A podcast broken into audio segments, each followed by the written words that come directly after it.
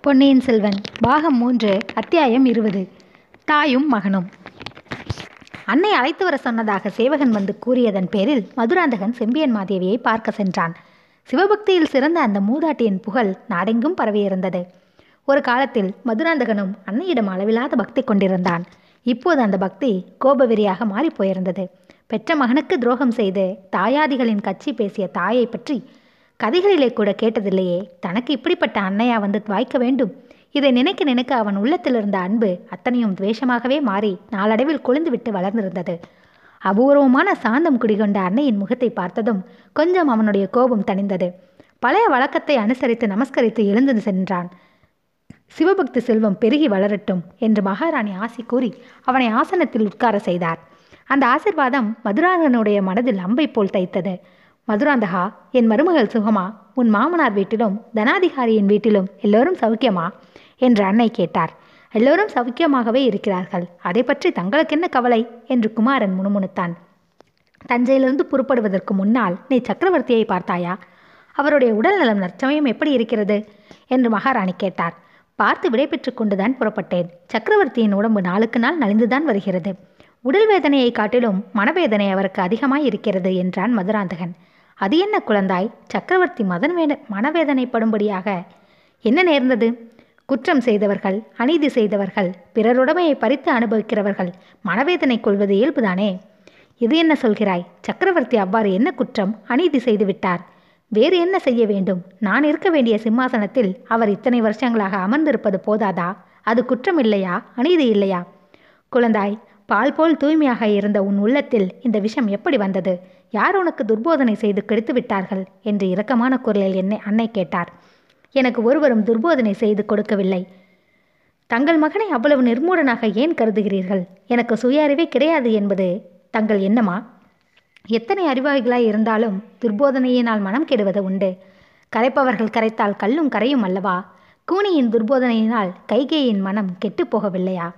பெண்களின் மனதை அப்படி துர்போதனையினால் கெடுத்து விடலாம் என்பதை நானும் தெரிந்து கொண்டுதான் இருக்கிறேன். மதுராந்தகா யாரை குறிப்பிட்டு சொல்கிறாய்? தாயே என்னை எதற்காக அழைத்தீர்கள்? அதை சொல்லுங்கள். சற்று முன் நடந்த வைபவத்தில் நீ பிரசன்னமாய் இருந்தாய் அல்லவா? இருந்தேன். யாரோ வழிபாடு வழியோடு போகிற சிறுவனை பல்லக்கேற்றி அழைத்து வர செய்தீர்கள். சிம்மாசனத்தில் ஏற்றி வைத்து உபச்சரித்தீர்கள். அவன் தலைகால் தெரியாத கர்வம் கொண்டிருப்பான். ஐயோ அப்படி அபாச்சாரமாய் பேசாதே குழந்தாய். வந்திருந்தவர் வயதில் வாலிபரானாலும் சிவஞான பரிபக்குவம் அடைந்த மகான். அவர் மகானாகவே இருக்கட்டும். நான் குறைத்து பேசினால் அவருடைய பெருமை குறைந்து விடாதல்லவா? அந்த மகானுக்கு தாங்கள் ராஜரீக மரியாதைகள் செய்ததையும் நான் ஆட்சேபிக்கவில்லை. என்னை எதற்காக அழைத்தீர்கள் என்று சொல்லுங்கள். செம்பியன் மாதேவி ஒரு நெடிய பெருமூச்சு விட்டார். பிறகு கூறினார் உன்னுடைய குணத்தில் ஏற்பட்டிருக்கும் மாறுதல் எனக்கு பிரமிப்பை உண்டாக்குகிறது. பழுவேட்டரையர் மாளிகையில் இரண்டு வருஷ வாசம் இருப்படி உன்னை மாற்றிவிடும் என்று நான் கனவிலும் நினைக்கவில்லை. போனால் போகட்டும். என்னுடைய கடமையை நான் செய்ய வேண்டும். உன் தந்தைக்கு நான் அளித்த வாக்குறுதியை நிறைவேற்ற என்னால் என்ற வரையில் முயல வேண்டும். மகனே உன்னை அழைத்த காரியத்தை சொல்வதற்கு முன்னால் என்னுடைய கதையை நான் உன் தந்தையை மணந்த வரலாற்றை கூற வேண்டும். சற்று பொறுமையாக கேட்டுக்கொண்டிரு மதுராந்தகன் பொறுமையுடன் கேட்டுக்கொண்டிருக்கப் போவதற்கு அறிகுறியாக கால்களை மண்டி போட்டுக்கொண்டு கைகளை பீடத்தில் நன்றாய் ஊன்றிக்கொண்டு உட்கார்ந்தான். நான் பிறந்த ஊராகிய மலப்பாடிக்கு நீ குழந்தையாயிருந்த இருந்தபோது இரண்டொரு தடவை வந்திருக்கிறாய். அந்த ஊரில் உள்ள சிவபெருமான் ஆலயத்தையும் பார்த்திருக்கிறாய். கோச்செங்கட் சோழ மன்னன் சிவாலயம் எடுப்பித்த அறுபத்தி நாலு ஸ்தலங்களில் அதுவும் ஒன்று என பெரியோர்கள் சொல்ல கேட்டிருக்கிறேன். உன்னுடைய பாட்டனார் என்னுடைய தந்தை மலப்பாடியில் பெரிய குடித்தனக்காரர். எங்கள் குலம் தொன்மையானது. ஒரு காலத்தில் மலவரையர்கள் செல்வாக்கு பெற்ற சிற்றர சிற்றரசர்களாய் இருந்தார்கள். விஜயாலய சோழர் காலத்தில் நடந்த யுத்தங்களில் பாண்டியர்களோடு சேர்ந்திருந்தார்கள். அதனால் சோழர்கள் வெற்றி பெற்ற பிறகு மலவரையர்களின் செல்வாக்கு குன்றியிருந்தது. சிறு பெண்ணாயிருந்த போது அதை பற்றியெல்லாம் நான் குறைப்படவில்லை. என் உள்ளம் மலப்பாடி ஆலயத்தில் உள்ள நடராஜ பெருமான் மீது சென்றிருந்தது. மலப்பாடியின் சரித்திரத்தில் நிகழ்ந்த ஒரு வரலாற்றை ஒரு பெரியவர் நான் குழந்தையை இருந்தபோது எனக்கு சொன்னார். சுந்தரமூர்த்தி சுவாமிகள் தமது சீடர்களுடனே எங்கள் ஊர் பக்கமாய் போய்க்கொண்டிருந்தார் மலப்பாடி சிவாலயத்தை சுற்றி செழித்து வளர்ந்து கொத்து கொத்தாக பூத்து குலுங்கிய கொன்னை மரங்கள் ஆலயத்தை மறைத்திருந்தனவாம். ஆகையால் கோயிலை கவனியாமல் சுந்தரர் சென்றாராம். சுந்தரம் என்னை மறந்தாயோ? என்ற குரல் அவர் காதில் கேட்டதாம். சுந்தரர் சுற்றும் முற்றும் பார்த்து யாராவது ஏதேனும் சொல்லீர்களா என்று கேட்டாராம். சீடர்கள் இல்லை என்றார்களாம். தங்கள் காதில் குரல் எதுவும் கேட்கவில்லை என்றும் சொன்னார்களாம். சுந்தரர் உடனே அருகில் ஏதாவது ஆலயம் மறைந்திருக்கிறதா என்று விசாரித்தாராம். கொன்னை மரங்களுக்கிடையில் மறைந்திருந்த மலப்பாடி திருக்கோயிலை கண்டுபிடித்து ஓடி வந்து இறைவன் சன்னதியில் பொன்னார் மேனியனே என்ற பதிகத்தை பாடினாராம். இந்த வரலாற்றை கேட்டதும் கேட்டது முதற்கொண்டு மண்ணே மாமணியே மலப்பாடியுள் மாணிக்கமே அன்னே உன்னையல்லாமல் இனி யாரை நினைக்கேனே என்ற வரிகள் என் மனதில் பதிந்துவிட்டன. கோவிலுக்கு அடிக்கடி போவேன். நடராஜமூர்த்தியின் முன்னால் நின்று அந்த வரிகளை ஓயாக சொல்லுவேன்.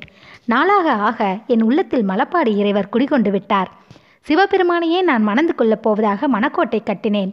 என்னை நான் உமையாகவும் பார்வதியாகவும் தாச்சாயினியாகவும் எண்ணிக்கொள்வேன் அவர்கள் சிறுபெரு சிவபெருமானை பதியாக அடைவதற்கு தவம் செய்தது போல் நானும் கண்ணை மூடிக்கொண்டு தவம் செய்வேன். யாராவது என் கல்யாணத்தை பற்றி பேச்சு எடுத்தால் வெறுப்படைவேன். இவ்விதம் என் குழந்தை பருவம் சென்றது. மங்கை பருவத்தை அடைந்தபோது என் உள்ளம் சிவபெருமானுடைய பக்தியில் முன்னைவிட அதிகமாக ஈடுபட்டது. வீட்டாரும் ஊராரும் என்னை பிச்சி என்று சொல்ல ஆரம்பித்தார்கள். அதையெல்லாம் நான் பொருட்படுத்தவே இல்லை. வீட்டில் உண்டு உறங்கிய நேரம் போக மிச்ச பொழுதையெல்லாம் கோவிலிலேயே கழித்தேன். பூஜைக்குரிய மலர்களை பறித்து விதவிதமான மாலைகளை தொடுத்து நடராஜ பெருமானுக்கு அணிய செய்து பார்த்து மகிழ்வேன். நெடுநேரம் கண்ணை மூடிக்கொண்டு தியானத்தில் ஆழ்ந்திருப்பேன். இவ்விதம் ஒரு நாள் கண்ணை மூடிக்கொண்டு மனதில் இறைவனையே தியானித்துக் கொண்டிருந்த போது திடீரென்று கலகலவென்று சத்தம் கேட்டு கண் விழித்து பார்த்தேன். என் எதிரே ஐந்தாறு பேர் நின்று கொண்டிருந்தார்கள். அவர்களில் முன்னால் நின்ற ஒருவர் மீதுதான் என் கண்களும் கருத்தும் சென்றன.